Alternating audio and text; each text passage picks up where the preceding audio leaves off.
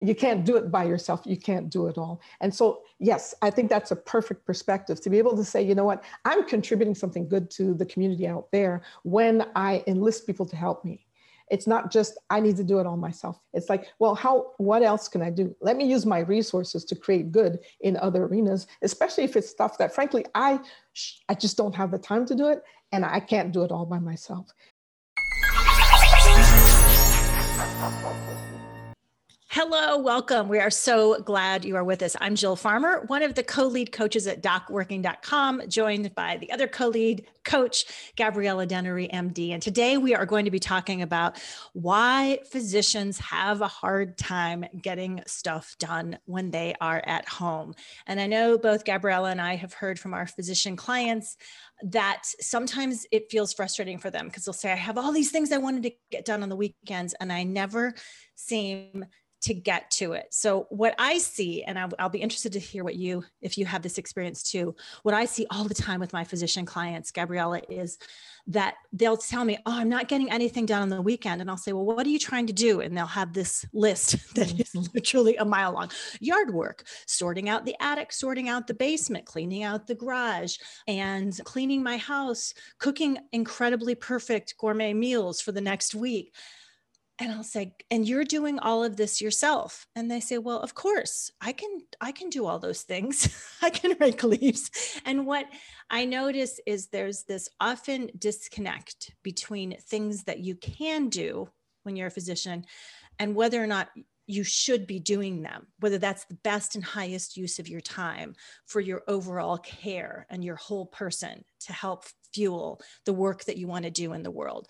Um, because I notice a pattern often that my physician clients feel like they should be able to do everything themselves. Am I just observing this in a vacuum or do you see it often as well? Or did oh, you no, notice it yourself as a physician?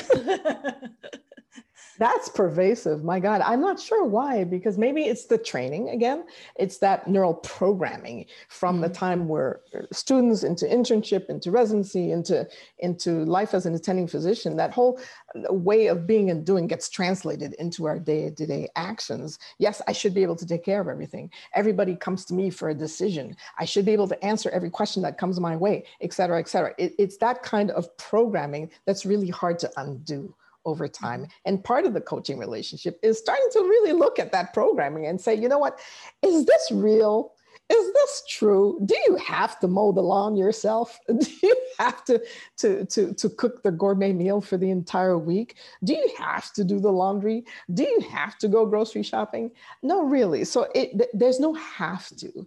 I think mm-hmm. part of the thing that I've bumped into some clients, actually, a, a couple of very busy doctors who have said, this is my favorite line. If I don't take care of it myself, it will not get done. And more mm-hmm. importantly, is it will not get done or will it get done the way you like it done? Mm-hmm. So that's a different story. If I don't take care of myself, then it won't get done right. and it's like, okay, stop right there. Mm-hmm. Right there. How is that working for you so far? Well, mm-hmm. usually the answer is not at all. It's like, great, good admission, powerful awareness, fantastic. So why don't we start looking at this list and say, well, what is it that you really absolutely have to do yourself? What do you need to delegate? What can you delegate? And be okay with the fact that everybody will have their own way of getting from point A to point B, and it doesn't have to be your way and your way only, right? Yes. You relieve yourself of that stress because then you don't have to come up with every solution known to man. And can you outsource certain things? I don't understand why in this day and age somebody's not using Instacart. If you have the resources, do it. Uh, you know, why can't the kid across the street who's trying to make a, little bit of mo- pocket money do your lawn? Why, you know, why do you have to clean the gutters? I mean, is that adding value to your time? Unless it's something you find pleasurable and fun and uh, you're outdoors and having a great time breathing fresh air, then that's a different story. But if it's just another part of the to do list that you can't quite get to, then can it be outsourced? Or is there certain things on that list when you do that brain dump and put everything on the list? Are there certain things in there that frankly you can just get rid of because you're just not going to get to? Right? Yeah so beautiful. yeah. I love that. I think it's super important uh, you you really nailed something. What i hear a lot is it's just easier if i do it myself. And i always reflect that back and say actually that's one of the most common lies i hear from my physician clients. What that mm-hmm. really interprets what i'm hearing you say is i want to be in control and i'm not sure that i can be totally in control unless i do this myself. And when i really ask them is it easier if you do it yourself? And the answer usually long term is no, it's just easier for me to not have to delegate, to not have to worry about whether anybody else is perfect. So I think that's a good thing to challenge. And another thing about trying to do it all ourselves or have physicians trying to do everything themselves is I remember once working with a pediatrician um, and we weren't working on time and stress management issues, which is normally what I work with physicians on. This was a case of kind of trying to decide what's next in the career. And she was telling me how she noticed she was originally from South Africa And she was a, a, Black woman from South Africa. And she said it was very interesting to her coming to this country because where she came from, her mom was a teacher and her dad was a teacher. They weren't wealthy people, but in their in the culture, if you had anything, you still hired other people to do things because that was part of the way you showed up in service to the world was to say somebody else's needs this work as a laundry person, as a lawn, as the gardener. And so mm-hmm. I offload the things that are not part of my vocation, which was teaching in her family, even if we weren't wealthy people. And she says, I come to this country and my co-residents are doing all this stuff, even though they have money, they won't hire anything done because there's this attitude of I should be able to do it myself. And she says, Isn't there, don't you have something in your culture that says I should be providing these opportunities for other people to have this work. And I was like, I love that cultural perspective. And I love that lens reflected back on us in North America um, to understand that we, that this kind of maverick, I can do it all attitude is actually a really non collaborative community way of living. And so mm-hmm. I, as a side note, that trying to do it all ourselves i think it's really interesting to think about our, our, whole our whole vision and values and to see whether that's really needs to be as true as we make it. Mm-hmm. i think that's a great point. And and, and you know my family's from haiti and uh, that was a, a, similar philosophy. You know my mother my parents even if they didn't have a cent to their names when they first came to can you know they emigrated to canada that there was always somebody in the house to help you know there was somebody uh, coming in to uh, my mother would bring in women from Haiti or hire people from Haiti who were uh, in North America and bring them in to help support the household. It was a household of six kids for crying out loud.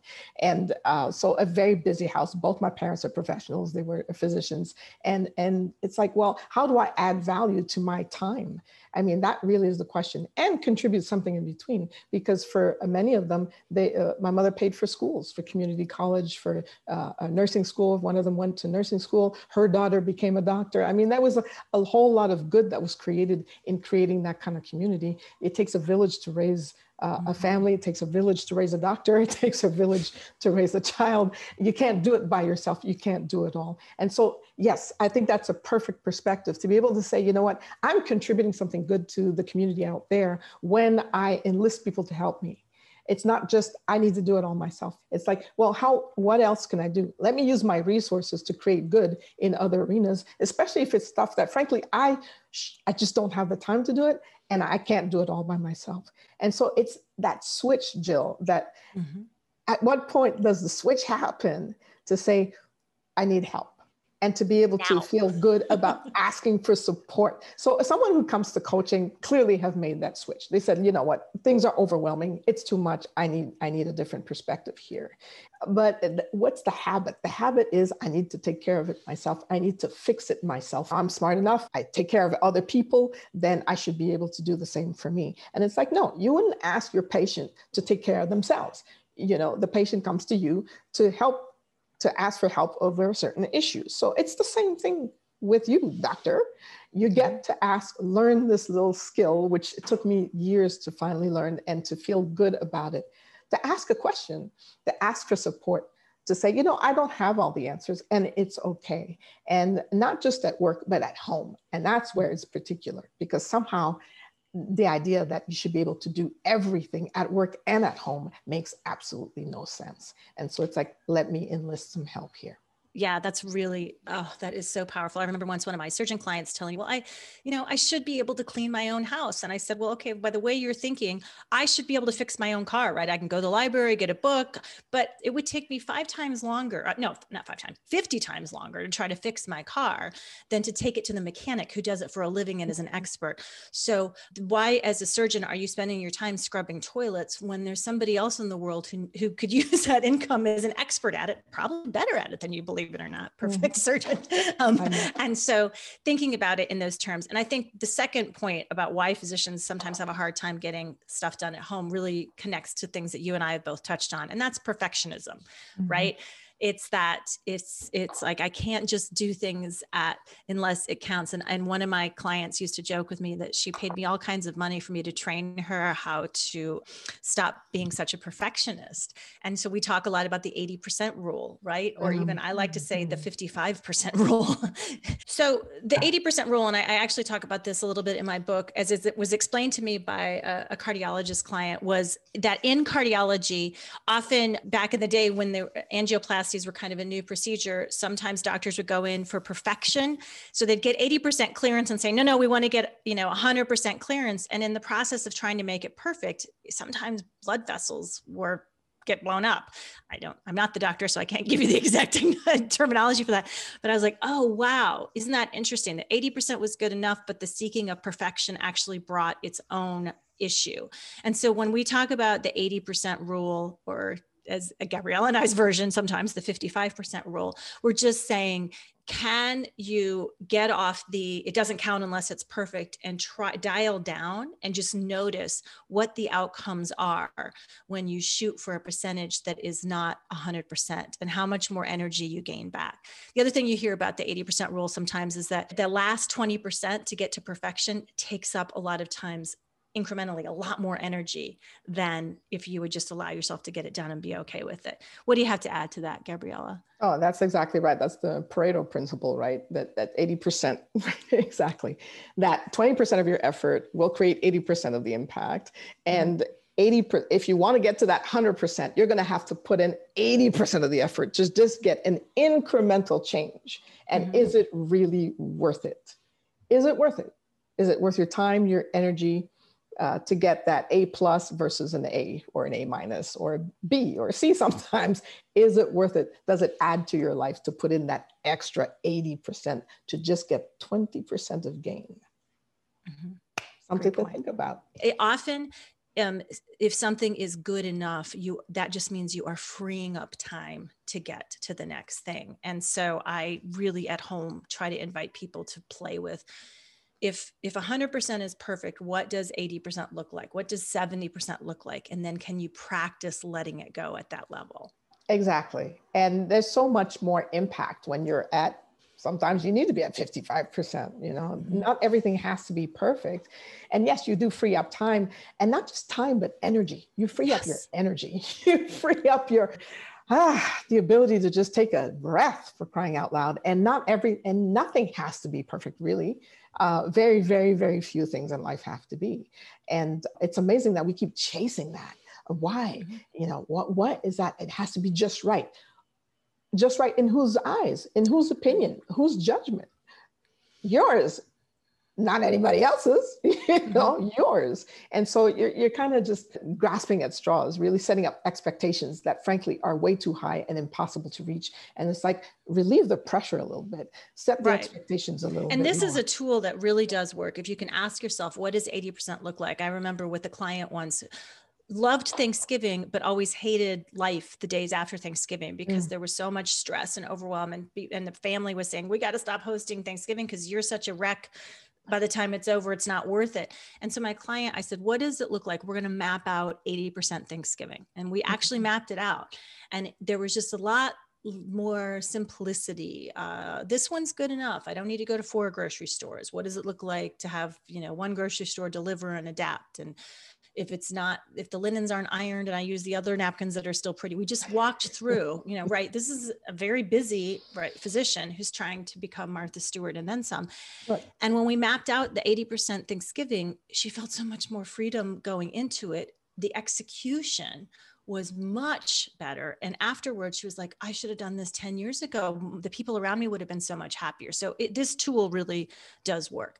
The other thing that I notice that I know you and I have talked about with our physician clients is why physicians sometimes have a hard time getting stuff done at home is decision fatigue. So mm-hmm. I, a mm. lot of my clients will have trouble with clutter in their homes and that to me is directly related to decision fatigue. We know that the brain that has to make important decisions over the length of a day has there's a fatigue aspect to that and we get not as good at it. And then all of a sudden if you get home and say okay now let's sort closets and then we add in perfectionism. Not only do we sort the closets but let's find the perfect place to take every piece of clothing to donate from this closet. It's understandable why all of a sudden people like, oh my gosh, my house looks like an episode of Hoarders. And so I often recommend to my physician clients the most worthwhile investment of outside help is to hire a professional organizer because to have somebody else come in and take care of that decision fatigue and let them make the decisions and help to free up the space a lot of my physician clients aren't actually hoarders. They don't really have the psychological issues of needing to hold on to stuff because of future use or things that create the the, the stickiness around it. It's it's the combination of decision fatigue and perfectionism and trying to do it themselves. And they hire mm-hmm. a professional organizer and it's like the skies open up and they're like oh this saved everything. So what do you notice uh, in yourself or with others around that decision fatigue issue, Gabriella? I mean, delegate, delegate, delegate. it's really just one single word delegate.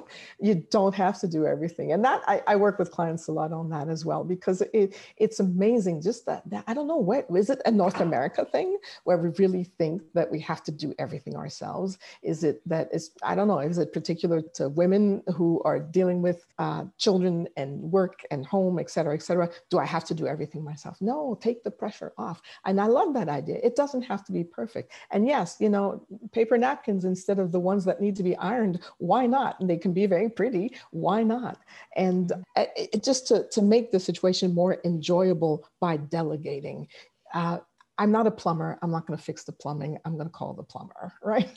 or the landlord, whatever the situation may be. And so find ways, and this is one of the things that we work on, is find ways, or how can we strategize here to find ways where there's certain things that frankly you're not an expert in that other mm-hmm. people can support you. And yes, hire that organizer order the groceries online or have somebody else order the groceries online for you. Maybe there's another mm-hmm. adult in the household or a young adult in the household who can do it faster and better than you can, uh, you know, et cetera, et cetera. There are ways to create community, which goes back to an earlier point, by delegating by letting go of the need for it to be perfect and trust oh my goodness trust and that was mm-hmm. always a big issue for me but it's not going to be done right it's not going to be done the way i want it done trust that somebody has the wherewithal and probably better than you can to take care of certain issues. I'm not a closet organizer, but Lord knows I love to organize closets myself.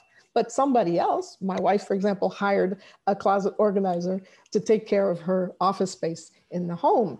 And we, oh no, I'll take care of it because I, I know what I want. I know what I want it to look like, and, and uh, I'll take care of it. Of course, months go by, I didn't get it done. And so she hired somebody. I was like, who's this? and she, she, she said, well, she's the one who's I hired to help me organize this space. And what this young lady came up with was 10 times better than what I could ever think of. I was like, oh, okay. It's okay to ask for help, and it's okay not for it to be your idea because somebody else's idea might actually be better. Perfect. So we're going to do a better job, our physicians at home, of letting other people take, you're going to offload the tasks that don't mm-hmm. light you up to bring in other people to do things that supports our community, supports our world, and more importantly, even, or as importantly, uh, mm-hmm. frees up space and energy for you to do what you want. We're going to play with that 80% rule, maybe mm-hmm. even the 55% rule sometimes. Um, and we're going to recognize that things like decision fatigue are real and that's okay. So instead of fighting against it, it's how do I work with with it in a way that allows me to thrive and not just always feel like I'm getting more and more behind at home. So mm-hmm. thanks for the conversation. As always, Gabriella, your oh, ideas oh, are you. inspirational and wonderful. And thank you guys all for being here. And we will catch you next time.